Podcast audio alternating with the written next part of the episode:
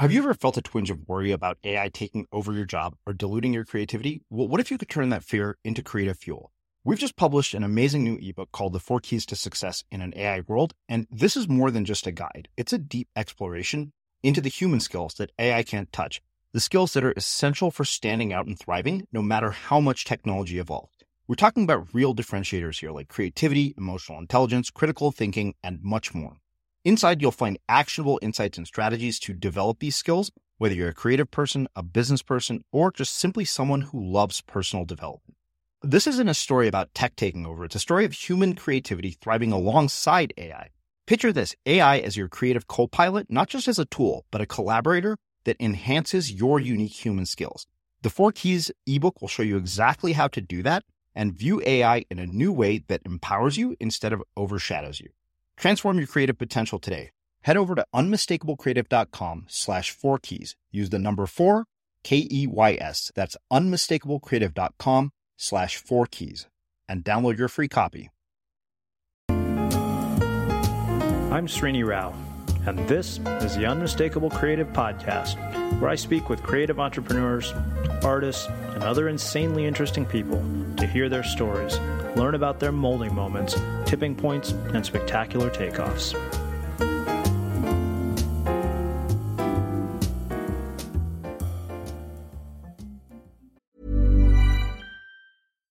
One size fits all seems like a good idea for clothes until you try them on. Same goes for healthcare. That's why United Healthcare offers flexible, budget-friendly coverage for medical, vision, dental, and more. Learn more at uh1.com. Hey, it's Ryan Reynolds, and I'm here with Keith, co-star of my upcoming film, If, only in theaters May 17th. Do you want to tell people the big news? All right, I'll do it. Sign up now and you'll get unlimited for $15 a month and 6 months of Paramount Plus Essential Plan on us. MintMobile.com/switch. Upfront payment of $45 equivalent to $15 per month. Unlimited over 40 gigabytes per month. Face lower speeds. Videos at 480p. Active Mint customers by 531.24 get 6 months of Paramount Plus Essential Plan. Auto renews after 6 months. Offer ends May 31st, 2024. Separate Paramount Plus registration required. Terms and conditions apply if rated PG. When you're ready to pop the question, the last thing you want to do is second guess the ring. At BlueNile.com, you can design a one-of-a-kind ring with the ease and convenience of shopping online. Choose your diamond and setting. When you find the one, you'll get it delivered right to your door. Go to BlueNile.com and use promo code LISTEN to get $50 off your purchase of $500 or more. That's code LISTEN at BlueNile.com for $50 off your purchase. BlueNile.com, code LISTEN. Planning for your next trip? Elevate your travel style with Quince. Quince has all the jet-setting essentials you'll want for your next getaway, like European linen, premium luggage options, buttery soft Italian leather bags, and so much more. And it's all priced at 50 to 80% less than similar brands. Plus, Quince only works with factories that use safe and ethical manufacturing practices. Pack your bags with high-quality essentials you'll be wearing for vacations to come with Quince. Go to quince.com/trip for free shipping and 365-day returns. There's never been a faster or easier way to start your weight loss journey than with PlushCare. PlushCare accepts most insurance plans and gives you online access to board-certified physicians who can prescribe FDA-approved weight loss medications like Wegovy and Zepbound for those who qualify. Take charge of your health and speak with a board-certified physician about a weight loss plan that's right for you. Get started today at PlushCare.com/weight loss. That's PlushCare.com/weight loss. PlushCare.com/weight loss. As creators, we're always on the move. Whether it's a live podcast event, a pop-up shop, or a workshop, we're constantly interacting with community, and that's where Tap to Pay on iPhone and Stripe comes in.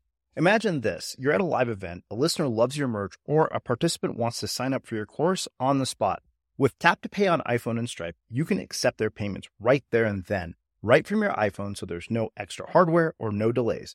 Total game changer. It's not just for creators. Any business owner can do this. It's about making transactions smoother and much more personal, growing your business in your way.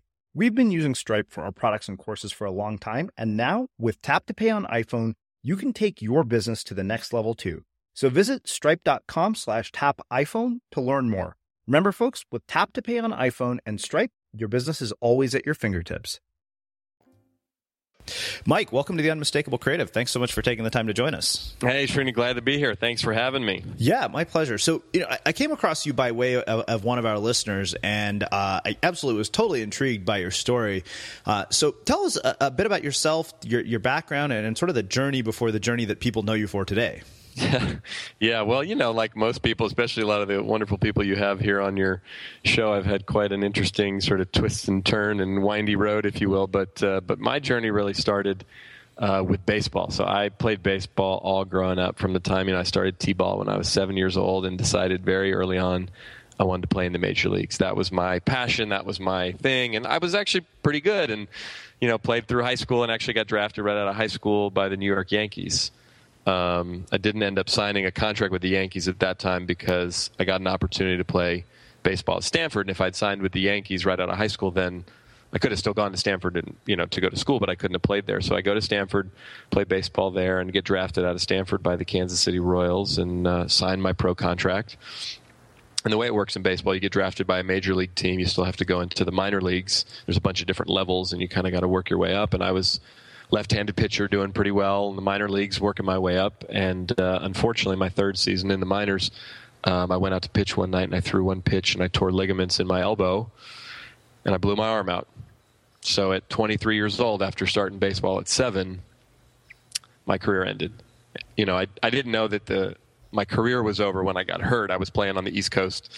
At that time, I knew the season was over because I hurt myself pretty bad, and they sent me back to California where I grew up and still live now, and I ended up having an operation on my arm that summer. I had actually 3 operations over the next 2 years, and unfortunately, when all the surgeries were done and everything, I was almost 25 years old at that point. I wasn't able to come back and keep playing, so baseball ended, and I had to figure out what to do with the rest of my life, which, I had gone to Stanford, and I'd gotten a degree and all that, and I'd always thought I got to have a plan B, but I really had no plan B, so I didn't know what the hell I was going to do, quite frankly. And I was pretty devastated by the experience because it had been big, huge piece of my life, obviously. But it actually ended up being, as often is the case when something really difficult and tragic happens, it actually was a huge catalyst for me. I didn't know it at the time. I went into the dot-com world. It was the late 90s, and I got a job working for a startup in San Francisco, and it was based in New York, but the office I was working for was in San Francisco, and did some online ad sales for about a year and a half, and then went to another startup and was going to, get rich like everybody else because the company I went to work for was supposed to go public, but then the dot-com bubble burst, and I lost my job. And so I was, in the middle of 2000, I was 26, I guess, going on 27, and someone asked me, a mentor of mine asked me, what do you really want to do? And, if money weren't an issue, what would you do? And I said, well, what I'd do if I could do anything really is I would write and I would speak and I would try to inspire people. And I don't, and he's like, well, you seem really, and I was passionate about it. I was excited. One of my secret fantasies really had been if I had made it to the big leagues and, the baseball thing was fun to me and I was excited about it, but I hoped that by being an athlete, maybe I could use that platform to make a difference and to inspire, kids. And I don't know who, I just wanted to be out there in the world trying to help people, if you will. And so I told this mentor of mine that, and he said, well, great, why don't you go do that now? And I said, well, cause I'm 26 years old and I don't know how you start doing that and how do you get anyone to pay you to do that? That seems crazy, right? Mm-hmm. And he said, well, yeah, you could wait till you think you figured it out or think you have some experience to talk about or whatever, or you could just do it now. And so that's what actually got me, it wasn't like that instant, but over the next 6 months, I ended up meeting my now wife around that same time that fall, and she really encouraged me, and I started my business as a speaker and a coach and hoping to one day be able to write and, publish a book or maybe more than one book. But that's at the beginning of 2001, I decided I was going to start this business and see if I could actually get it off the ground. And 13 and a half years later, as I seriously but jokingly say to people, I figured I'd give myself a year, and if I couldn't make it work, I'd go get a job. And I haven't had to go get a job over the last 13 and a half years because I've been able to write a few books and travel around the country and speak about, some things that I think are important. So that's kind of how I ended up here, if you will, and having this conversation with you. Mm-hmm.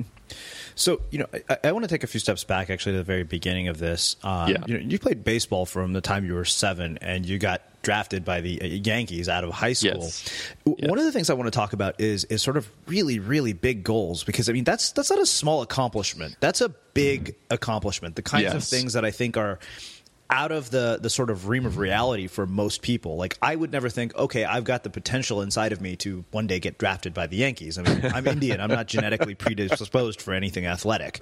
But what I'm really curious about is sort of two things around this, sort of the mindset that you approach something like that with, and how you cultivated it at such an early age to think, okay, I've got it in me to play for the Yankees someday or become a professional baseball player.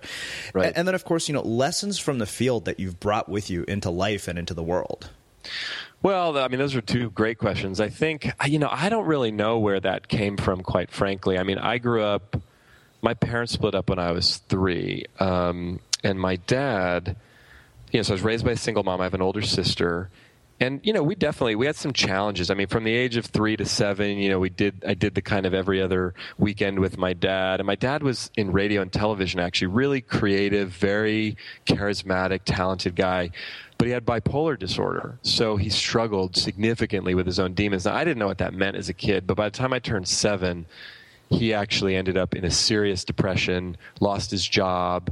And that went on for like 5 or 6 years. He was in and out of halfway houses. And right around that time, so around 7 years old, when my dad gets really sick, you know, baseball was this thing I liked and was starting to play, but I was really good at. And I kind of knew that right away, and I got a lot of feedback. So I think that part of it on a psychological level for me was, this is something that I could be good at. This is something that I could get attention for. And in a lot of ways, it saved me from some of the pain that I didn't know how to deal with as a kid and what was going on in my family.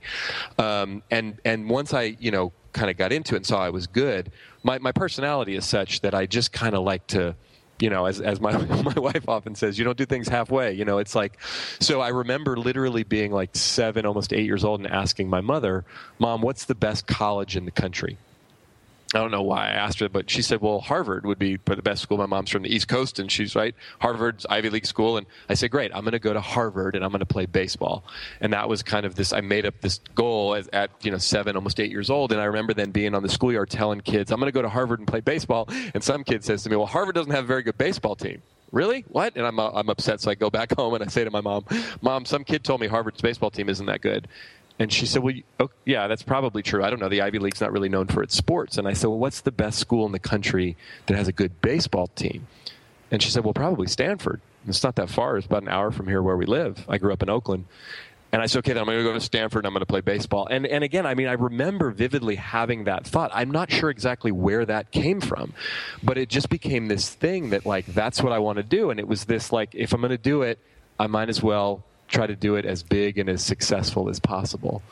Now, the thing is, I would say about that, though, I think that there's some potentially dangerous aspects of that, if you will, because I've seen it in my own life, and I also see it in our culture as a whole now, especially that this idea that it's all about, you know, the sort of brass ring and the cream of the crop, and we have to, you know, and look, you've probably experienced this. I know I have. Almost everyone listening, we have a big goal, whatever it is, we go for it, even if we achieve it sometimes. It's disappointing because it never fulfills us in the way that we think, and oftentimes we don't, and then we feel like losers because we weren't able to make it to whatever we think we're supposed to. So, I mean, there's a lot of psychology, I think, for me personally underneath that, and some of it, I think, can be really positive in our desire to think big, but I also think there's some really dark sides to it as well that we got to be careful about. Well, you know, I do actually want to spend some time talking about the dark sides of it, and I think that's what we'll spend the rest of our conversation talking about, given the subject matter of your book. Yeah. You know, there's another thing that I think is really interesting here when you tell me your story is this idea of injury and how it basically, you know, put an end to your career at a fairly early age. And, you know, one of the things that I see with people here often is that some sort of loss seems to be a pretty common part of the story of almost anybody who's been on the show, or some sort of really just traumatic event. And I think that, you know, for somebody like you, I can't imagine that didn't create this huge sort of loss of identity, because it's something that's just, I mean, it kind of defined who you are for such a long time. So I'm curious, in those situations, I mean, first, let's talk about how you overcome that sort of a loss of identity when something has been such a significant part of your life. I mean, from age 7 to 23, that's substantial. Yeah. Well, and, you know, and by the time I finally retired and was done, I mean, I was almost 25. So, you know, for 18 of the first 25 years of my life, that was a huge piece of not only what I did, but as I got good, and I was good kind of right away. So I was like Mike, the baseball player. And, you know, it's interesting. On the one hand, on this sort of superficial level, not even so superficial, it was devastating. It was devastating to my identity. It was devastating to my ego. It was like, oh, my gosh, who am I without this? But there was a piece of it underneath that I don't know that I fully appreciated at the time. And now, you know, 15 years later at the age of 40, I can look back and say, oh, it was actually kind of liberating, too, because I had been so defined by that.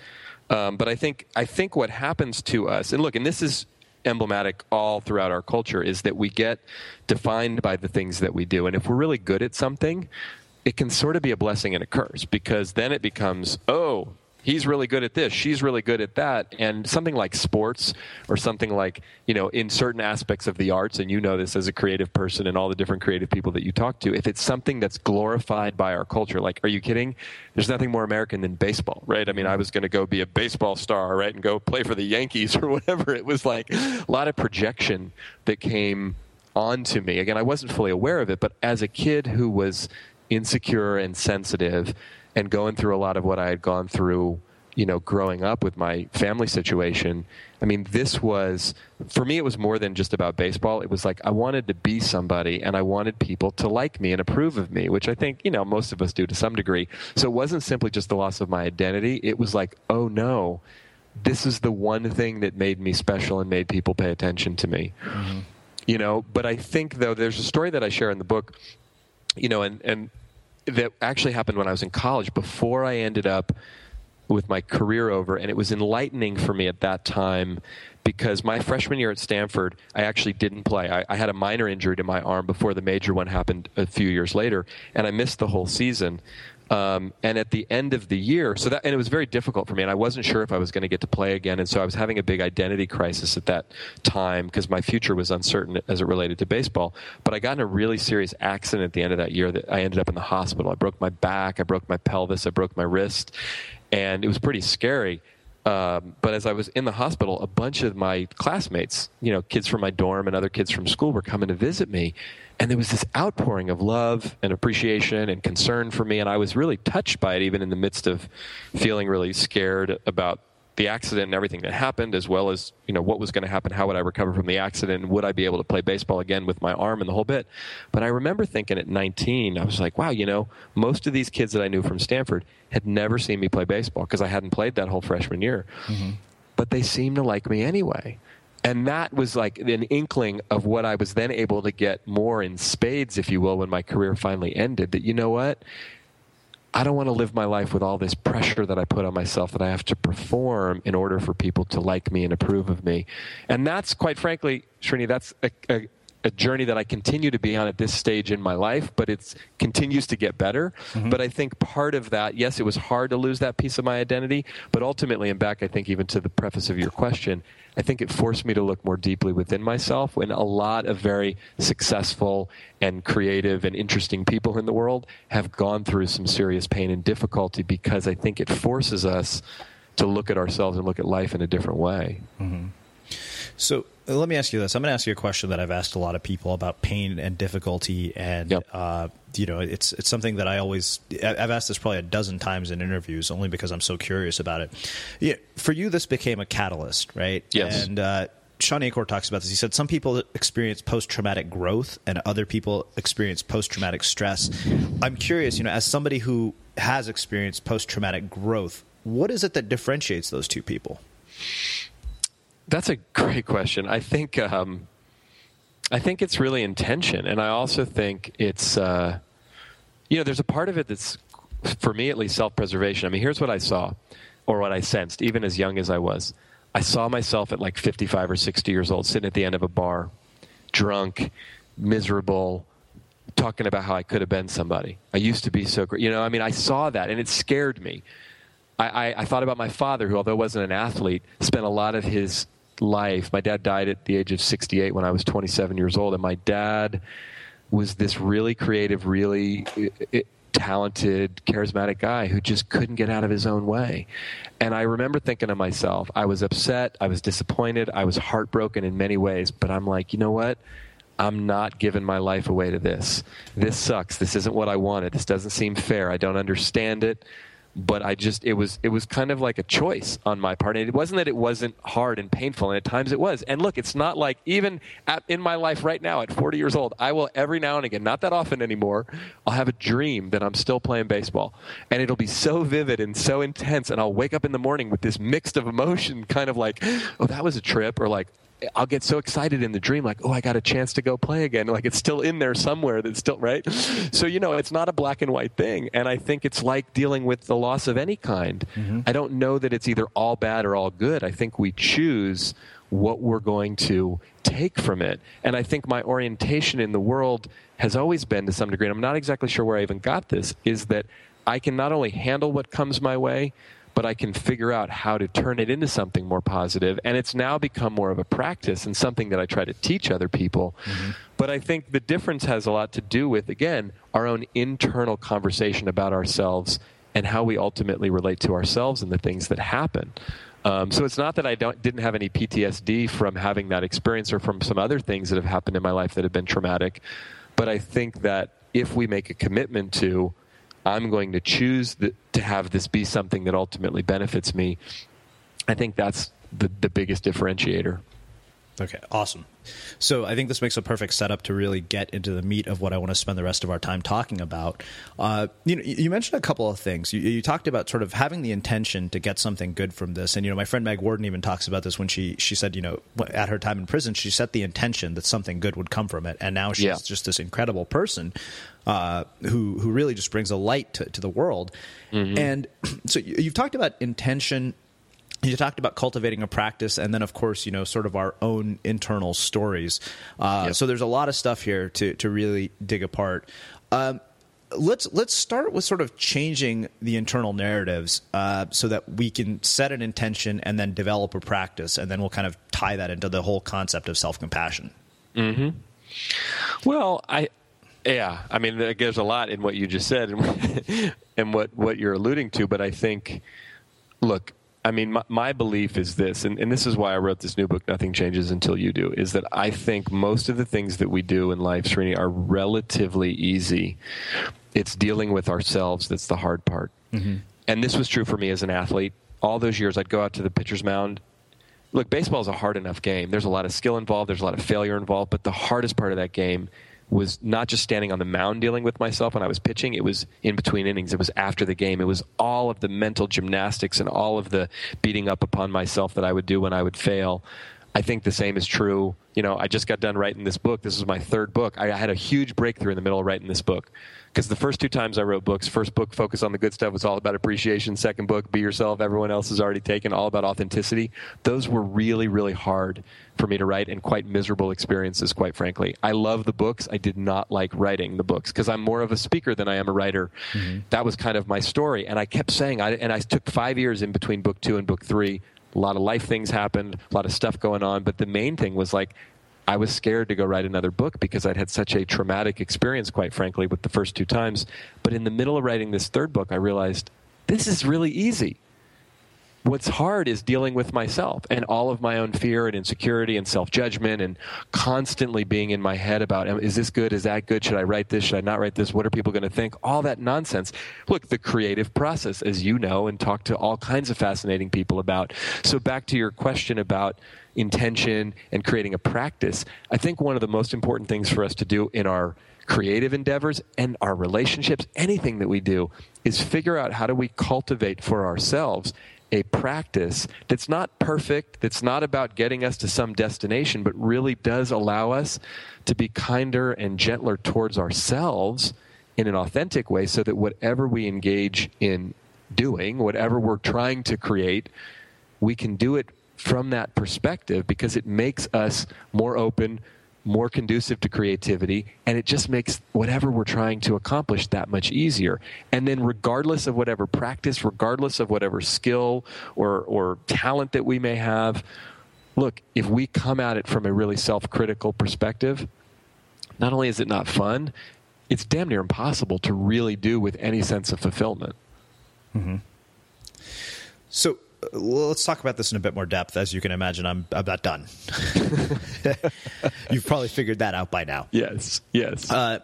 So, you know, I'd like to hear more about these ideas through the lens of some of your own stories in the last 13 years post-baseball. Yeah. Because you're right. I mean, I think we're all incredibly self-critical. When something bad happens, when we tend to blame ourselves. You know, when something good happens, we're like, oh, that was just dumb luck. And I think that making that shift to getting to this place of you know, self-compassion, it's almost easier said than done, because, you know, as we were talking about earlier, we live in sort of a brass ring, accomplishment-driven culture. Yes. In which everybody's, you know, highlights are on display in a way that they've never been before. Yes. And so I'm really curious, kind of one, through the lens of some of your own stories, where you've had to bring this practice of self-compassion in, and really, how do we put it into use in our lives on a day-to-day basis? I mean, that's really the gist of, I mean, how do we make that shift from self-blame to self-compassion? Well, I think part of it is understanding a little bit, as simple of a concept as it is, I think understanding self-compassion at a deeper level, because self-compassion, by the way, isn't self-esteem. And they're similar but different. Self-esteem is about sort of a global assessment of our relative worth and value. And the tricky part about self-esteem, while it's important, and look, the higher our self-esteem, the better we're going to feel about ourselves, the more confidence that we have. However, in today's world, where it can get dangerous is that we're constantly comparing, and we're constantly focused on external feedback. We're constantly focused on accomplishment. How do I stack up to someone else? And that's why self-esteem can be tricky if we just go down that path. Self-compassion is about how do we relate to ourselves in the moment. Can we actually give ourselves that sense of kindness, that sense of compassion towards ourselves, which for many of us, as simple of a concept as it is, it's not easy to do at all. As my friend Robert Holden likes to say, there's no amount of self-improvement that can make up for a lack of self-acceptance. So we often even go at our own personal growth, our own self-improvement, which it can be a really positive thing, from the perspective of like something's wrong with us, right? And I think, you know, I remember a few years ago, a lot of times the way my own process works, and a lot of what I blog about, or a lot of what I write about in my books, or a lot of what I try to share when I'm speaking to groups of people, is kind of the places where I bump my head into the wall, if you will, or realize something, even something subtle. But I was at an event with Louise Hay, who happens to be the founder of Hay House, who's the publisher of my new book. And she's been in, you know, sort of the new thought, sort of personal growth world for many, many years, written a bunch of books. Her most famous is probably called You Can Heal Your Life, which is all about sort of kind of metaphysical connections between our bodies and, you know, what shows up in our belief systems. Fascinating stuff. But I was at this event, and Louise was there. First time I ever got a chance to meet her. And she said this thing to me. The event was in San Francisco. It was ending on a Sunday. It had been a weekend event. And I'm talking to her, and I said, Louise, are you flying home tonight? And she lives in San Diego. And she says, oh, no, Mike. And I said, why not? And she said, well, I would never do that to myself. And I said, and it was just the simple comment, but I took a step back. Now, San Francisco and San Diego, it's about an hour and 20-minute flight. It's not that long, right? The event was ending at like 6 o'clock. And then she went on to talk about how important self-care is. And granted, Louise is now in her late 80s and very different place in life. But it actually had me stop, and I realized I've been priding myself on how much I can get done, how fast I can do things, how quick a turnaround. You know, I can jump on an airplane and fly here and speak and then fly home. And it had me actually stop and pause and go, wait a minute. Just because I can doesn't necessarily mean that I should. Mm-hmm. And this was a few years back, and it actually has been a real shift in perspective for me over these last number of years, especially in the last couple. And my wife and I have two girls who are 8 and 5. I got a really busy life and a lot going on. I'm on the road speaking quite a bit. I got all this stuff going on, but really coming back to, how do I genuinely take care of myself and do it from a place of compassion, even and especially when I find myself pushing too hard or doing things that I say I don't want to do anymore. And I think one of the biggest dangers that we run into these days, with all the technology and everything that we've got at our disposal, is that, you know, how do we actually create some boundary, if you will, or some, you know, break from it all, if you will, and do it in a way that actually serves us, not from a place of guilt and shame. I mean, we often do this with eating and with exercise and with, whoa, I should, and that we should all over ourselves, and then we end up stressed out whether we do or we don't. So a lot of my own self-compassion practice has been coming up with practices that I think are going to serve me in my life and in my work, and at the same time, holding myself accountable to them, yes, but then also having compassion for myself when I fail. Mm-hmm. And that, I think, is one of the hardest ones for many of us who are committed to the work that we do, are committed to excellence. How do we treat ourselves when we fail, when we mess up, when we don't live up to the standard we've set for ourselves? Mm-hmm. Ready to pop the question? The jewelers at BlueNile.com have got sparkle down to a science with beautiful lab-grown diamonds worthy of your most brilliant moments. Their lab-grown diamonds are independently graded and guaranteed identical to natural diamonds, and they're ready to ship to your door. Go to BlueNile.com and use promo code LISTEN to get $50 off your purchase of $500 or more. That's code LISTEN at BlueNile.com for $50 off. BlueNile.com, code LISTEN. Hold up. What was that? Boring. No flavor. That was as bad as those leftovers you ate all week. Keke Palmer here. And it's time to say hello to something fresh and guilt-free. HelloFresh. Jazz up dinner with pecan-crusted chicken or garlic butter shrimp scampi. Now that's music to my mouth. HelloFresh. Let's get this dinner party started. Discover all the delicious possibilities at HelloFresh.com. Burrow is a furniture company known for timeless design and thoughtful construction, and free shipping, and that extends to their outdoor collection. Their outdoor furniture is built to withstand the elements, featuring rust-proof stainless steel hardware, weather-ready teak, and quick-dry foam cushions. For Memorial Day, get 15% off your Burrow purchase at burrow.com/acast, and up to 25% off outdoor. That's up to 25% off outdoor furniture at burrow.com/acast.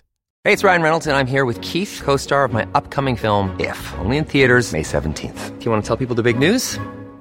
All right, I'll do it. Sign up now and you'll get unlimited for $15 a month and 6 months of Paramount Plus Essential Plan on us. MintMobile.com/switch. Upfront payment of $45 equivalent to $15 per month. Unlimited over 40 gigabytes per month. Face lower speeds. Videos at 480p. Active Mint customers by 531.24 get 6 months of Paramount Plus Essential Plan. Auto renews after 6 months. Offer ends May 31st, 2024. Separate Paramount Plus registration required. Terms and conditions apply if rated PG. Mom deserves the best, and there's no better place to shop for Mother's Day than Whole Foods Market. They're your destination for unbeatable savings, from premium gifts to show-stopping flowers and irresistible desserts. Start by saving 33% with Prime on all body care and candles. Then get a 15-stem bunch of tulips for just $9.99 each with Prime. Round out Mom's menu with festive rosé, irresistible berry chantilly cake, and more special treats. Come celebrate Mother's Day at Whole Foods Market.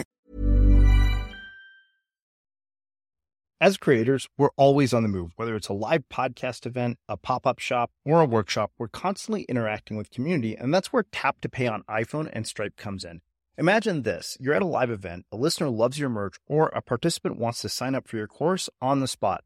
With Tap to Pay on iPhone and Stripe, you can accept their payments right there and then, right from your iPhone, so there's no extra hardware or no delays. Total game changer. It's not just for creators. Any business owner can do this. It's about making transactions smoother and much more personal, growing your business in your way. We've been using Stripe for our products and courses for a long time, and now with Tap to Pay on iPhone, you can take your business to the next level too. So visit stripe.com/tapiphone to learn more. Remember, folks, with Tap to Pay on iPhone and Stripe, your business is always at your fingertips. So I want to talk about that in a bit more detail, but I want to go back to something else that you said. Mm-hmm. You said that, you know, most of us start this journey of self-help with this frame that something is wrong with us. Yes. Openly admit that. That has definitely been the default way in which all my self-improvement efforts have started. Yeah. Yeah. And I don't think I'm alone in that. I think that's the overwhelming majority of people. Yep. And I'm curious how we shift that so that these, you know, improvements don't turn into trying to affirm our way or, you know, psycho new age bullshit of like burning candles to try and make changes that are never going to happen through this mindset of something is wrong with us. Well, I think, look, you're not alone, because that's what motivated me, and at times still does motivate me to make changes that I want to. But I think the distinction, look, whether it's self-improvement, self-help of any kind, there's a distinction between fixing and changing. So fixing, right, when we come at ourselves or our life or anything from the perspective of, I got to fix it, that means it's inherently broken. There's something wrong. Now, look, if something actually breaks, like you break your leg, go to the doctor, get it fixed, right? The window breaks in your house, get it fixed. There are times in life when, and even things with ourselves, like this is broken, my computer is broken, I got to get it fixed. When we're dealing with ourselves, and it's not just semantics, but there's a whole different paradigm of fixing versus changing. Changing is really about wanting something new, wanting something different, wanting to enhance something, wanting to expand or deepen something within ourselves. And so if we start to think about, well, why am I reading this book? Why am I trying to learn this? Why am I trying to improve this thing? Even like think about couples. We go to therapy. We go to sit down with someone. There's something wrong with the relationship. If that's the context, it's going to be difficult to find real healthy ways to change. Mm-hmm. So we got to shift the paradigm more from a place of change. You know, my counselor, who I write quite a bit about in Nothing Changes Until You Do, is named Eleanor. And Eleanor and I have been working together for about 2.5 years. And she has been just like a godsend for me. And I've had a lot of therapy over the years. I've worked with lots of coaches and counselors and all kinds of therapists, you name it. I mean, I'm a big advocate in getting people outside of ourselves to give us feedback and guide us and teach us. And even though we may know a lot, it's always helpful to have someone or you know, multiple people outside of ourselves that we trust. But Eleanor said this great thing to me recently that I wrote about in the book, because she says it all the time, but the first time she said it, it just like kind of blew my mind. She said, look, here's how the change process works with anything.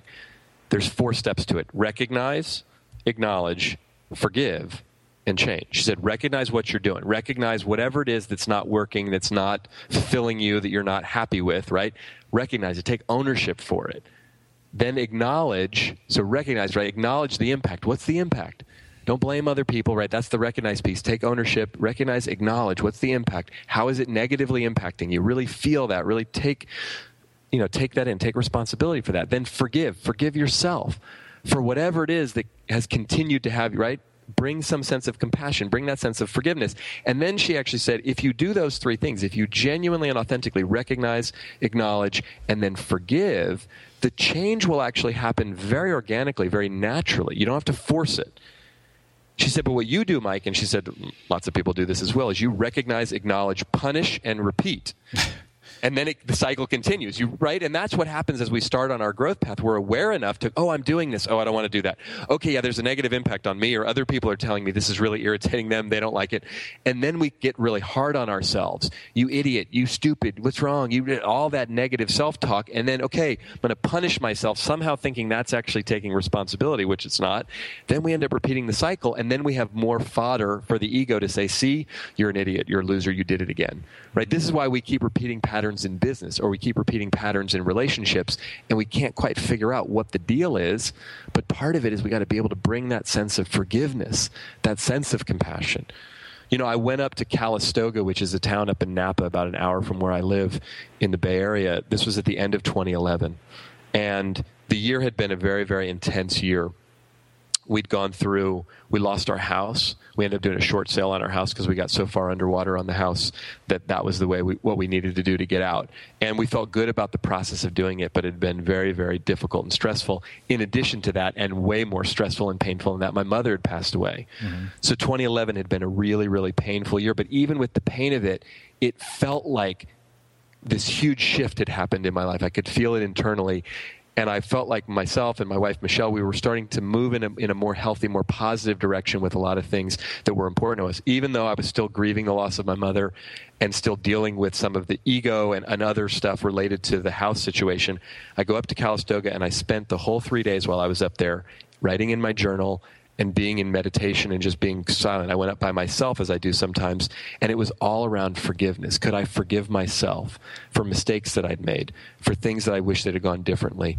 And I didn't even know exactly how to do it. I had this audio that it was literally cassette tapes that I'd gotten in the 90s that I'd never listened to, that I still had my old Walkman. And for some reason, intuitively, I picked those up as I was leaving. I brought my little Walkman, my little cassette tapes, and I was listening to this audio program on forgiveness, self-forgiveness in particular, And I literally wrote down everything that I was upset with myself about, and it was holding against myself, and kept asking myself the question over the course of these 3 days in Calistoga, can I forgive myself?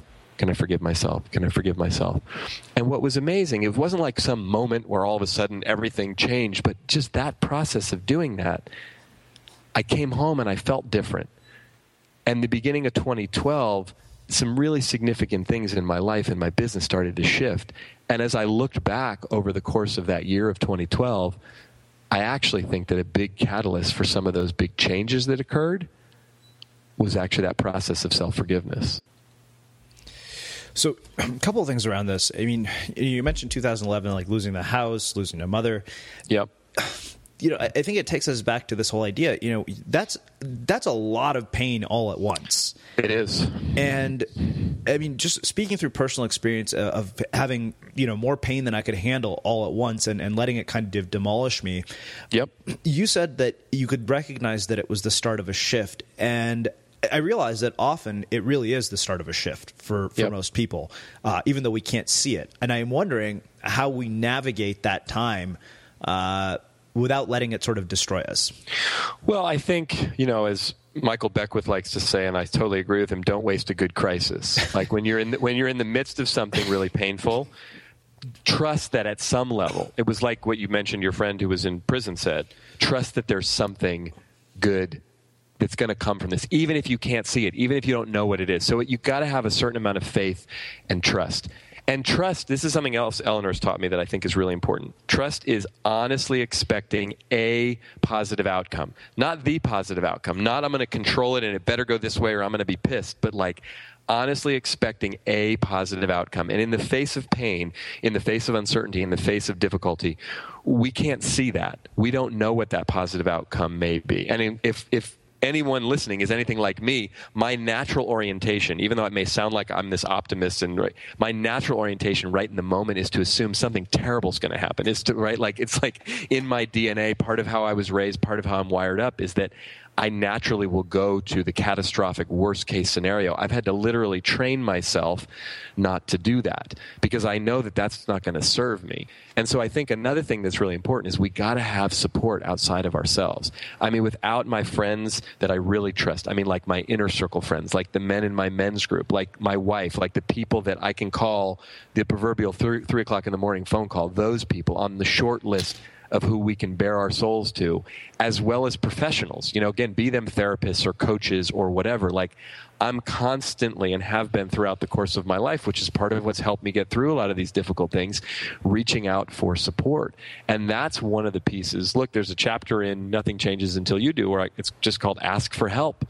You know, one of my favorite questions, Srini, to ask a group of people as I travel around the country and speak to different groups at conferences or inside of organizations or all the different places that I speak, I love asking this question. I say, how many of you like helping other people, right? Who likes to help other people? Almost every room I'm in, it doesn't matter where I am in the world, everyone raises their hand, right? Because who doesn't like to help people? Now, some of us are busier than others and some of us are more selfless than others, clearly, but like, it's a natural human inclination to want to help people. Then I ask a second question. I say, how many of you love asking other people for help? On average, at most, about 10% of the hands will go up. And I often say, for those of you who just raised your hand, be very proud of yourself and help teach the rest of us how to do that more genuinely, more generously. Because the thing is, when we're unwilling to ask for help, which many of us are because we feel funny, it feels vulnerable, it feels weak, what if they say no, all the reasons that we don't ask for help.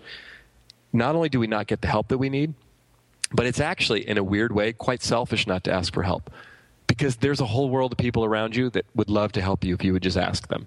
And this could be whether we're working on a creative project, whether we're in the midst of a breakup, whether we're really scared about something, whatever it is. Maybe we're doing really well and we just need some help how to take it to the next level.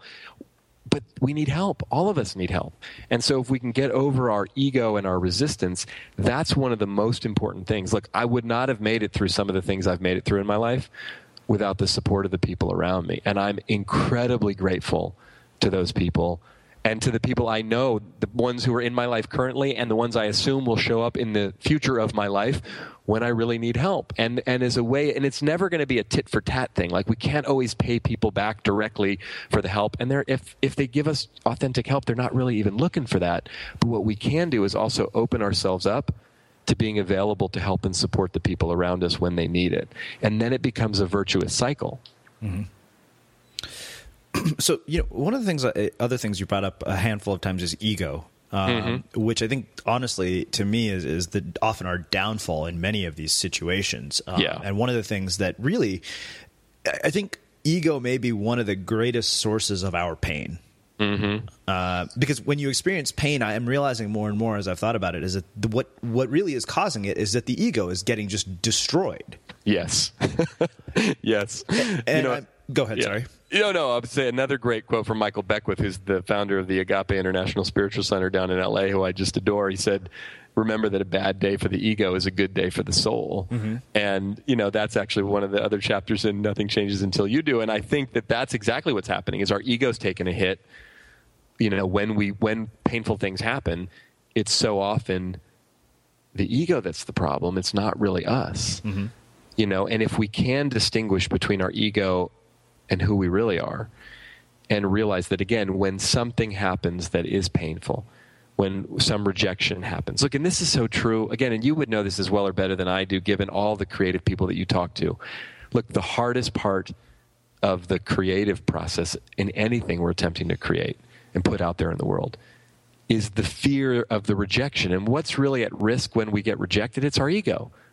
You know, one of my favorite TED Talks is by Elizabeth Gilbert, right, who wrote Eat, Pray, Love, on creativity. I don't know if you've seen it or, you know. Definitely.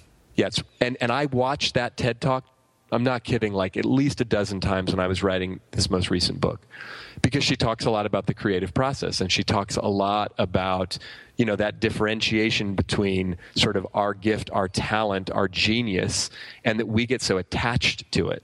But really what I took from her TED Talk was that it is about something, it's like this energy that lives outside of us that we have access to and we can let it flow through us. That's what a lot of what creativity is. We get so attached to it like our identity.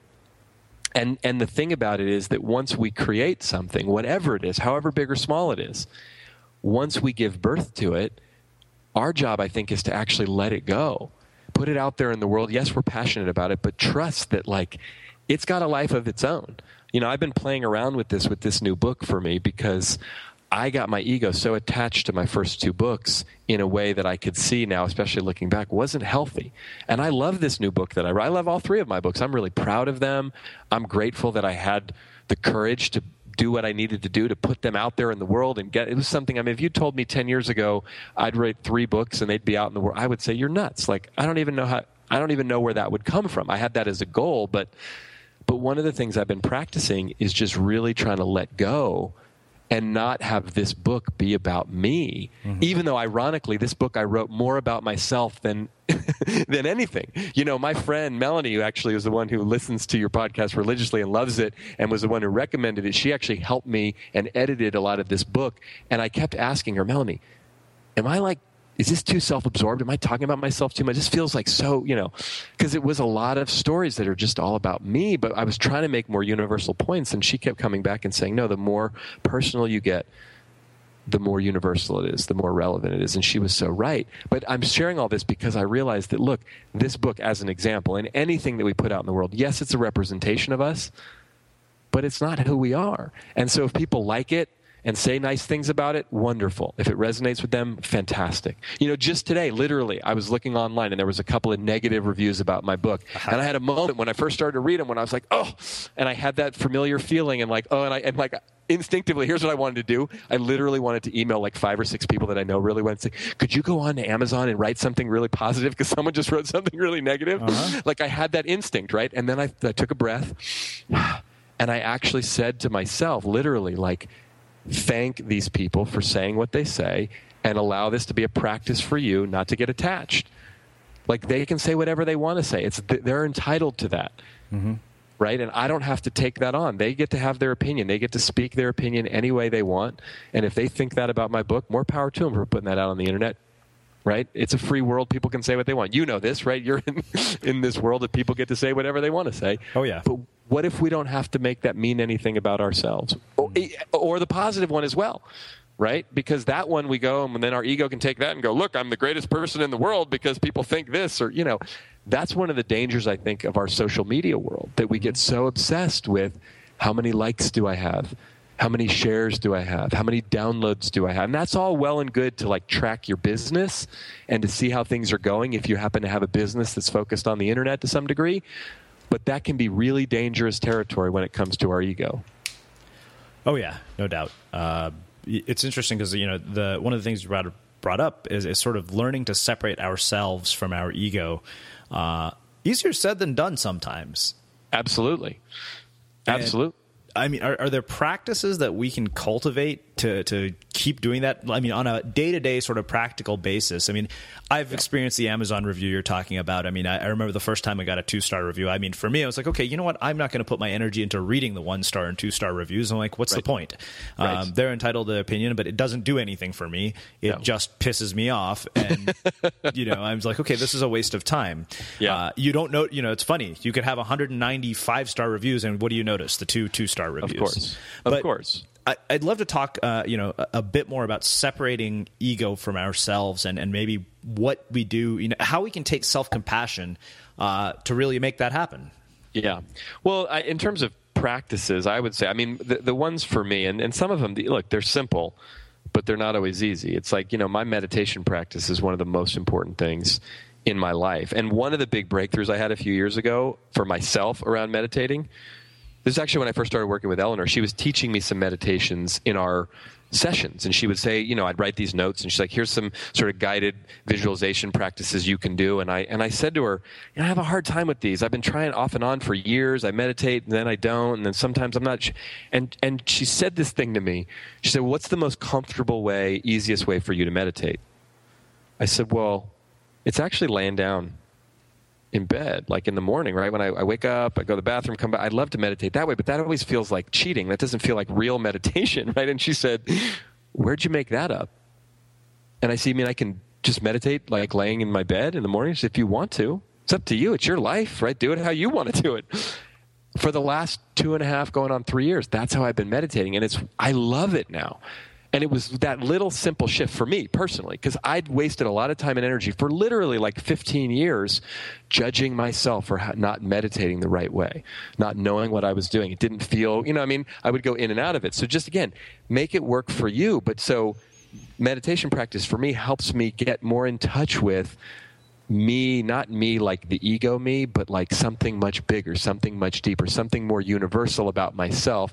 I don't feel as attached to my physical reality when I meditate. For me, writing in my journal actually helps me process through things, but get more in touch with something that's important. And I have a separate journal that's just a gratitude journal. So as a practice, I write in my gratitude journal on a daily basis. Now, there are days I miss. I try not to be militant about it or get too hard on myself if I miss a day or two when I'm busy or I'm traveling. Mm-hmm. But those things, as well as we live somewhere in Marin County, a little north of San Francisco, where there's beautiful places to hike. And I've never been a real outdoorsy person, but just in the last year or two, I'm finding myself when I get out in nature, when I walk and just take a little hike, and there's a couple little trails near where I live, something changes inside of me. And so all of those things, as practices for me, help me get more in touch with what I think is more important than the little monkey mind ego that's constantly running all the time. And again, each of us are different, but I'm always encouraging people that I coach and people that I talk to and people that I work with, like, come up with a couple of core practices for yourself. And they may change over time,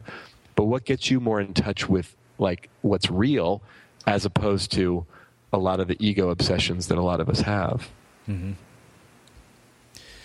So, you know, I want to start wrapping things up here because I know we're getting close to about an hour. There's one last piece of this that really sort of intrigues me. You know, we were talking a little bit earlier about our failures and our setbacks and the things that are really troubling for us, especially when things don't go the way we want them to as people who are achievement-oriented, as people who just, you know, I think most of us have a very empowered view of our lives that we can control certain things, which there are a lot of things we don't control. Right. I mean, how do you bring compassion to the things in your past that have troubled you? Well, I mean, I think the first piece is, you know, it's that recognize, acknowledge, forgive, and change piece. But the forgiveness piece, I think, is really important. And I think, you know, look, having a sense of compassion and forgiveness, and they're different. but they're sort of overlap and touch on one another, is think of it. Sometimes it's easier, I think, initially to think of someone or something outside of yourself. Most of us have the experience of being able to be compassionate and forgiving towards children or towards animals or towards, just think of someone, imagine seeing someone in an airport or someone having a hard time. There are times when it's just very natural for us to show up in a very compassionate, empathetic, and forgiving way. Now, we don't often have that experience or have as much experience of doing that towards ourselves. But one of the things that I actually really like to do myself, and one of the sort of practices in my own meditation practice specifically, is I will go back meditatively, if you will, and have conversations with younger versions of myself. Because I believe that, look, that child that lives inside of us isn't like in the past, like back in, I was born in 1974. It's not like, oh, I was 5 in 1979, and I was. But I actually think that 5-year-old, he's still alive in me sometimes. And there are times I can feel it, oh, man, I feel like I'm 5, or I feel like I'm 15, or I feel like I'm 25. And in those moments, I actually believe that 5-year-old or that 15-year-old, that 25-year-old is sort of taking the keys to the bus of my life, and he's driving, and it's dangerous for all of us.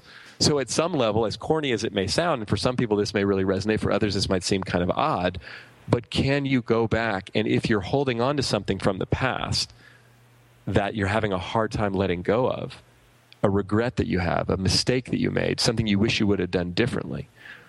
Imagine, again, being sort of the wisest, most aware, enlightened version of yourself, talking to that younger version of yourself, even if it's only 6 months or a year ago, and with compassion.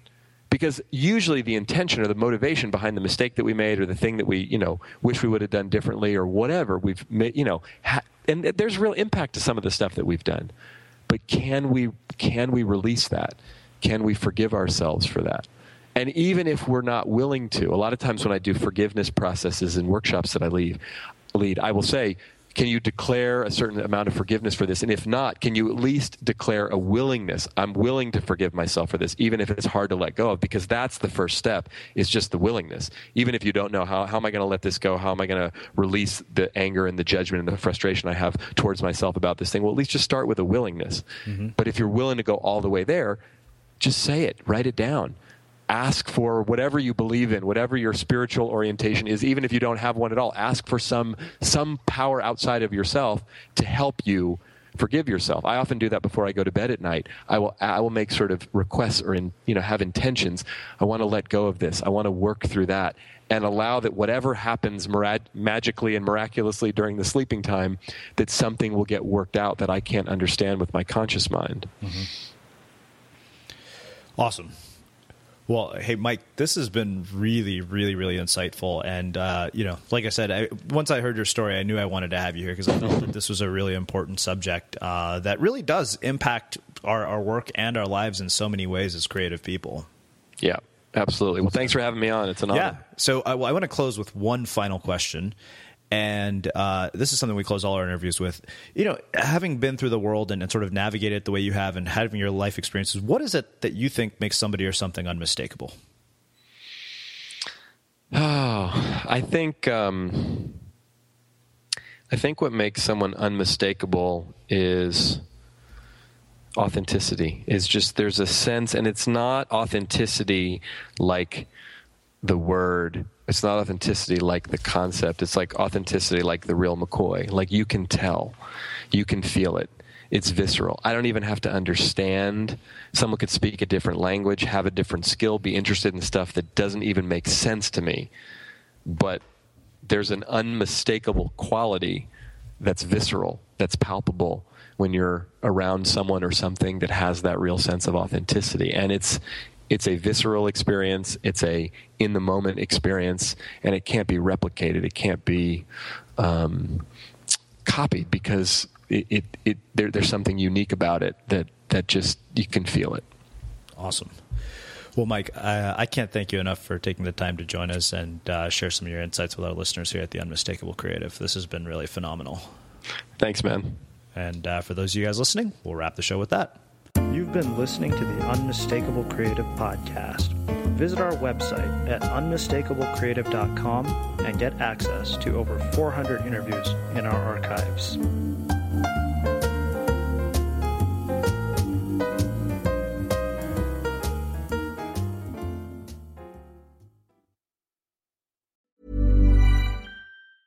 Ever catch yourself eating the same flavorless dinner 3 days in a row? Dreaming of something better? Well, HelloFresh is your guilt-free dream come true, baby. It's me, Keke Palmer. Let's wake up those taste buds with hot, juicy pecan-crusted chicken or garlic butter shrimp scampi. Mm. Hello Fresh. Stop dreaming of all the delicious possibilities and dig in at HelloFresh.com. Let's get this dinner party started. Mom deserves the best, and there's no better place to shop for Mother's Day than Whole Foods Market. They're your destination for unbeatable savings. From premium gifts to show-stopping flowers and irresistible desserts, start by saving 33% with Prime on all body care and candles. Then get a 15-stem bunch of tulips for just $9.99 each with Prime. Round out Mom's menu with festive rosé, irresistible berry chantilly cake, and more special treats. Come celebrate Mother's Day at Whole Foods Market. Planning for your next trip? Elevate your travel style with Quince. Quince has all the jet-setting essentials you'll want for your next getaway, like European linen, premium luggage options, buttery soft Italian leather bags, and so much more. And is all priced at 50 to 80% less than similar brands. Plus, Quince only works with factories that use safe and ethical manufacturing practices. Pack your bags with high-quality essentials you'll be wearing for vacations to come with Quince. Go to quince.com/pack for free shipping and 365-day returns. Imagine the softest sheets you've ever felt. Now imagine them getting even softer over time. That's what you'll feel with Boll & Branch's organic cotton sheets. In a recent customer survey, 96% replied that Boll & Branch sheets get softer with every wash. Start getting your best night's sleep in these sheets that get softer and softer for years to come. Try their sheets with a 30-night guarantee. Plus, get 15% off your first order at bollandbranch.com. Code BUTTERY. Exclusions apply. See site for details. When you need mealtime inspiration, it's worth shopping Kroger, where you'll find over 30,000 mouth-watering choices that excite your inner foodie. And no matter what tasty choice you make, you'll enjoy our everyday low prices, plus extra ways to save, like digital coupons worth over $600 each week. You can also save up to $1 off per gallon at the pump with fuel points. More savings and more inspiring flavors make shopping Kroger worth it every time. Kroger, fresh for everyone. Fuel restrictions apply.